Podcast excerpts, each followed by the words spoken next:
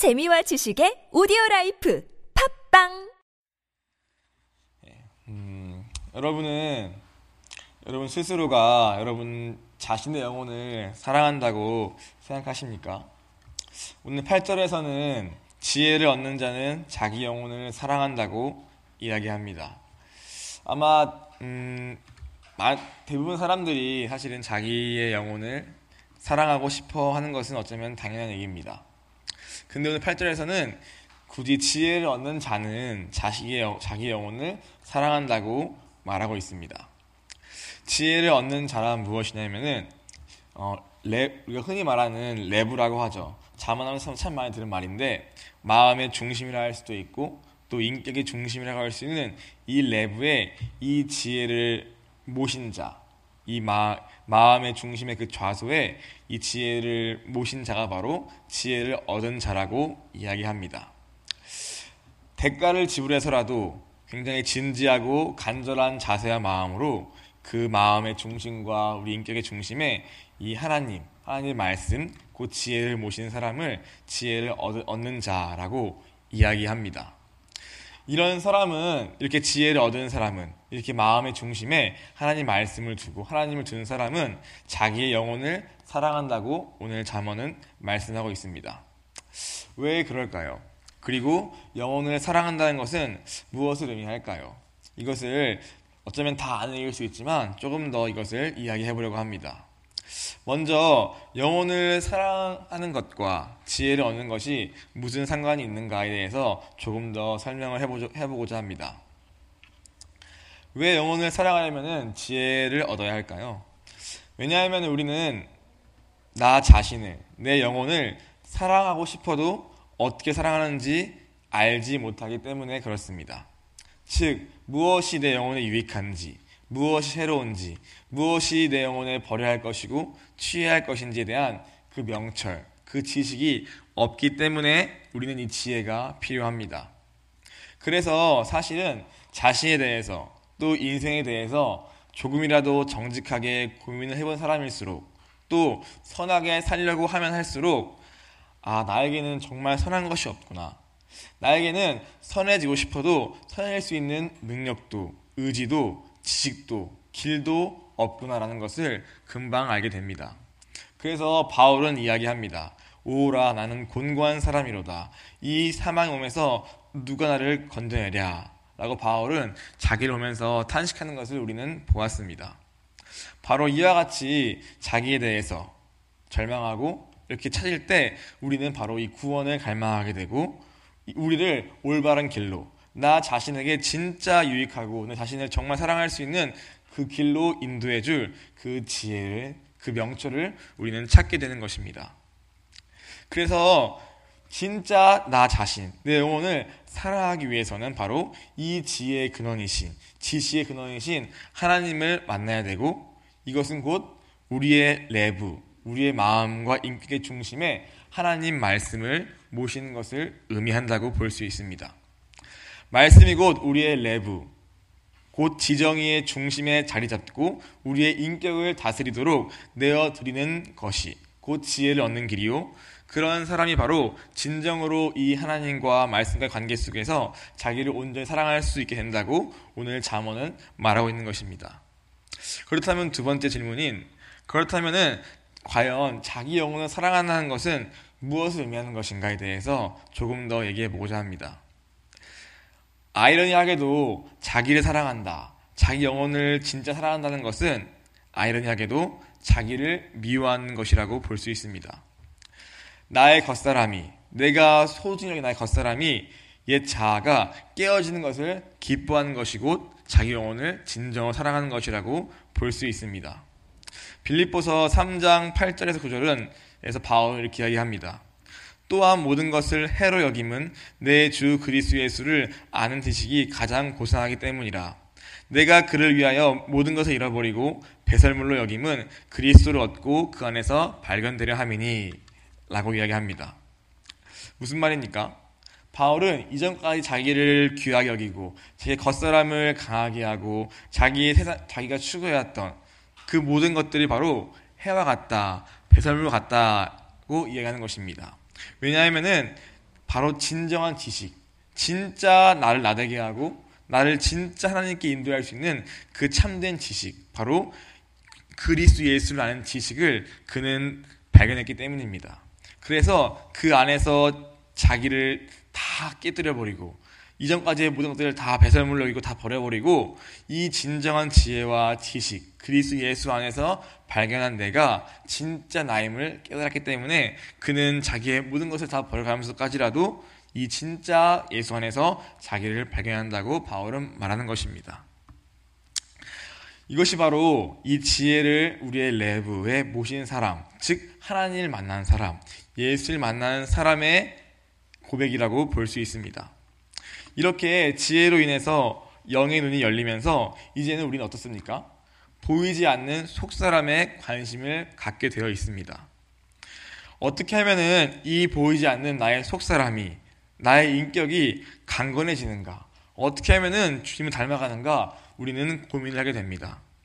그때부터 우리는 내 육신을 만족시켜 주는 것보다 내 영을 채워주고 내 영을 새롭게 할 영의 양식, 곧 하나님 말씀에 관심을 갖게 되어, 되게 됩니다.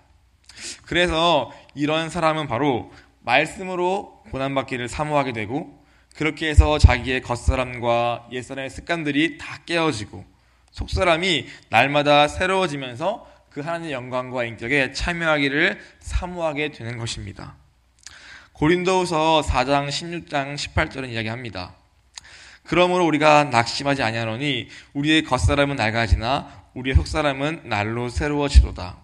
우리가 잠시 받는 환란에 경한 것이 지키 크고 영원한 영광에 중한 것을 우리에게 이루게 함이니 우리가 주목하는 것은 보이는 것이 아니요 보이지 않는 것이니 보이는 것은 잠깐이요 보이지 않는 것은 영원함이라 라고 이야기합니다. 결국 무슨 말입니까? 진짜 자기 영혼을 사랑한다는 말은 결국 사실은 하나님을 사랑한다는 말과 동일한 말입니다. 겉사람이 깨어져 가면서까지 속사람이 하나님의 형상을 닮아가기를 바라기 때문입니다. 지금 당장의 괴로움, 잠시 잠깐 환란이 물론 괴롭지만 그것이 오늘 방금 말씀처럼 경하게 여길 수 있을 만큼 무엇을 삼았냐면 바로 하나님이 내 영안에 이루어 가실 그 영원하고 영광에 중한 것을 주목하고 바라보면서 그것이 내 영혼에 이루어지기를 간절히 사모하기 때문에 그렇습니다.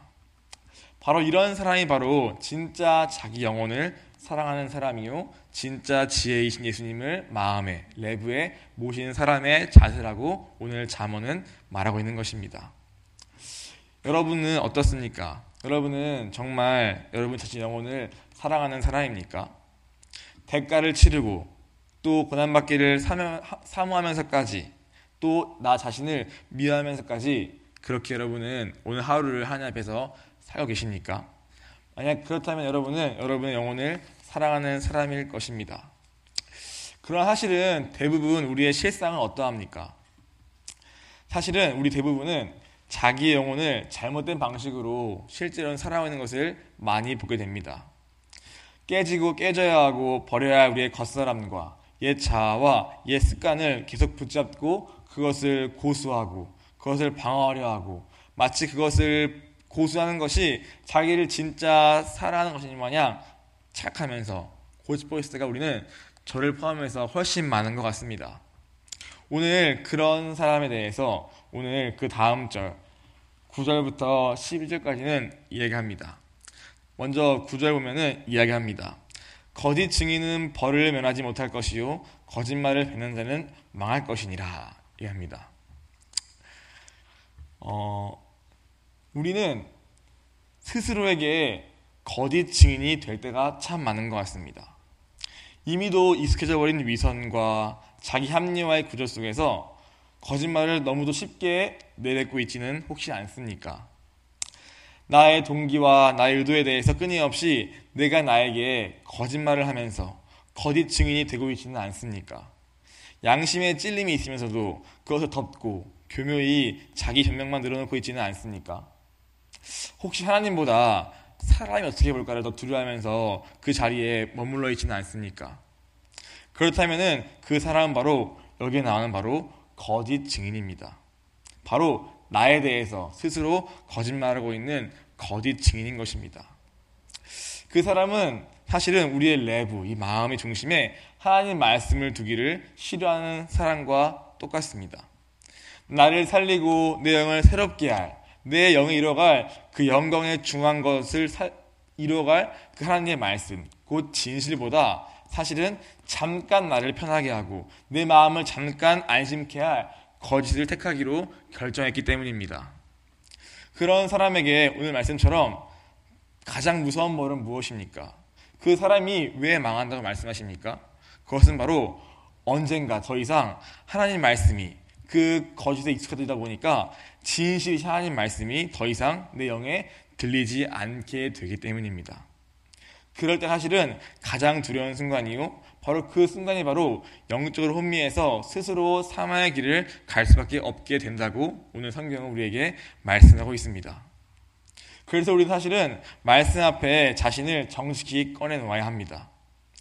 거짓, 거짓이라는 것은 하단의 강력한 무기이기 때문입니다. 하단은 끊임없는 거짓으로 우리를 하나님께 나아가지 못하게 만듭니다. 그래서 우리는 이 잠시 잠깐의 안전지대 속에 계속 머무르지 말고 빨리빨리 나와서 이 거짓을 벗어버리고 거짓층에서 벗어버리고 하나님 앞에 나아가는 것을 우리는 빨리 해야 할 것입니다. 두 번째 10절은 이야기합니다. 미련한 자가 사치하는 것이 적당하지 못하거든 하물며 종이 방백을 다스림이랴. 두 번째는 무엇입니까? 바로 사치, 곧 자신의 분수를 모르는 것을 말하고 있습니다. 여기 써 있는 것처럼 종이 방백을 다스린다 말과 같이 자기의 실상을 알지 못한 채 끊임없이 자기를 높이려고만 하지는 않습니까 혹시? 내가 지금 처한 영적인 현실을 알지 못한 채 그래도 있어 보이려고 영적인 사치를 부리고 있지는 않습니까? 하나님이 두신 그 자리에서 그 이상으로 자기를 높이려 하고 드러내려 하고 사람의 인정만 바라보고 있지는 않습니까? 바로 사울 왕이 그러한 자리에 있었습니다. 처음에 시작 어떠했습니까? 숨어 있었습니다. 사무엘이 기름 부으러 갔을 때 사울은 숨어 있었습니다. 그런 사울을 하나님이 기름 부으셔서 왕으로 세웠으나 금세 마음이 교만해서 하나님의 말씀을 저버리고 자기만의 방식으로 제사를 드리면서 하나님으로부터 사울은 결국 버림받게 되었습니다. 그때 그는 어떠했습니까? 자기의 실상을 깨닫고 자기의 잘못을 회개하면서 용서를 구하면 좋았겠지만 사울은 그러지 않고 무엇 이야기했습니까? 사무엘에게 말하기를 제발 이 백성들에게서 나를 높여 주소서라고 사무엘에게 간청하였습니다. 만약 사울 왕이 하나님께 자기의 영적인 실상을 깨닫고 엎드려 주님의 은혜를 간청했더라면 그러나 그는 그것이 진정 자기 영혼을 살리는 게인지를 알지 못했기 때문에 그는 그렇게 할 수밖에 없었던 것입니다. 왜냐하면 그의 마음에는 영적인 사치가 가득했기 때문입니다. 오늘 하나님이 여러분을 어떠한 상황 가운데 또 어떠한 자리에 또 어떠한 문제 앞에 두셨습니까? 어쩌면 그 시간은 하나님이 여러분의 높아진 마음을 낮추고자 두 시간일 수 있습니다. 어쩌면 더 가난한 심령으로 주님께 나아가서 하나님을 만나라고 하시는 은혜의 시간으로 하나님은 그 시간을 사용할 수도 있습니다. 그러나 이 말씀처럼 미련한 자가 사치를 부리듯이 종된 자가 마치 자기가 왕인 것처럼 방백을 다스리려고 하듯이 우리의 마음이 하나님 그분이 아닌 사람의 시선과 내가 누리고자 하는 것들에만 여전히 머물러 있다면 오늘 말씀은 경고하시는 것입니다. 그것이 적당하지 못하다. 그것이 너와 어울리지 않다. 그러므로 다 내려놓고 엎드려 회개하라고 하나님은 말씀하시는 것입니다. 그것은 잘못된 자기 사랑이다. 그것은 깨지고 버려야 할 거짓된 자아다. 그러므로 그 사치와 그 어리석음을 내려놓고 하나님께 엎드려서 너의 영적 실상 깨닫고 하나님 앞에 나아가라고 오늘 10절 말씀은 이야기하는 것입니다. 세 번째로 이야기합니다. 노하기를 더디하는 것이 사람의 슬기요 허물을 용서하는 것이 자기의 영광이니라. 마지막으로 우리는 노하기를 더디해야 합니다. 더디한다는 것은 숨을 길고 깊게 내쉬는 것을 의미하는데 우리는 보통 나의 옳고 그름에 매여서 당장 나의 옳음을 증명하고자 상대방의 그림을 또 지적하고자 하다 보니까 쉽게 화를 내고 감정적이 되게 됩니다. 그러나 이것도 잘못된 자기 사랑입니다. 오늘 본문은 말씀합니다. 그것이 아니라 노하기를 더디하라.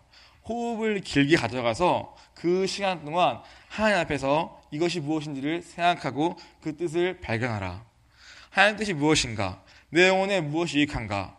고민하면서 때로 상대방에게 허물이 있을지라도 그것을 크게 보지 않고 그것을 덮고 지나가면서 오늘 내 자신을 살피는 것이 더 중요하다고 얘기하는 것입니다. 자기 증명과 자기를 보이고 싶은 그 마음을 내려놓고 오늘 하나님 앞에서 자기를 돌아보는 것이 바로 진정한 자기 영혼을 위한 기다라고 오늘 하나님은 말씀하고 있습니다. 마지막으로 12절은 이야기합니다. 왕의 노함은 사자의 부르짖음 같고 그의 은택은 풀 위의 이슬 같으니라 얘기합니다. 이것이 무슨 말입니까? 사자의 부르짖음 앞에 두려워 떨 수 있는 심령이 우리는 되어야 합니다. 그리고 풀 위의 이슬같이 정말 아무것도 없는 곳에서 그 하나의 이슬이 너무 귀하듯이 오늘 그 하나님의 은혜를 간절히 바라볼 수 있는 수로 본 여인 같은 그러한 심령으로 주님께 나아가야 합니다. 그런 사람에게 하나님의 은혜가 임하고 그러한 사람이 진짜 지혜를 만나고 그런 사람이 진정으로 자기 영혼을 사랑할 수 있는 사람입니다. 오늘 혹시 여러분은 어떠한 자에 계십니까? 혹시 스스로에게 거짓증이 되어서 거짓말을 하면서 자기를 보호하고 있지는 않습니까? 혹시 아까 말한 것처럼 자기의 영적 실상을 하나님 주신 자리에서 그 자기를 보지 못한 채 끊임없이 날 높여주셔서 나를 인정해 주셔서라고 외치면서 자기를 영적으로 사치하고 또 적당하지 않는 옷을 입고 그 자리에 머물고 있지는 않습니까? 또 혹시나 화내기만 하면서 나의 옳음을 증명하고자 혹시 그런 자리에 머물러 있지는 않습니까? 오늘 그것은 바로 잘못된 자기 사랑이라고 하나님 말씀하십니다. 그 모든 거짓과 그 모든 감정과 그 모든 사치와 그 모든 교만을 다 내려놓고 하나님 앞에 나아가 엎드려라. 그리고 왕이 노하실 때 그 노함을 들을 수 있는 심령이 되고 또 하나님의 풀리 이스 같은 은혜 주실 때 그 은혜를 간절히 사모하는 그 심령이 되어라. 그럴 때 진짜 너희 안에 지혜가 가게 되고 그러한 사람이 바로 진짜 하나님 앞에서 자기 영혼을 귀 여길 수 있는 그 사람이 될 수 있다라고 말씀하시는 것입니다. 이제 얼마 안 남은 수상의 동안에 우리의 심령이 이와 같기를 간절히 소원합니다. 하나님, 우리의 모든 것을 다 벗겨주시고 또 우리의 모든 감정을 내려놓게 하시고 숨을 길게 쉬면서까지 그 주님을 찾게 아버지 인도하여 주옵소서.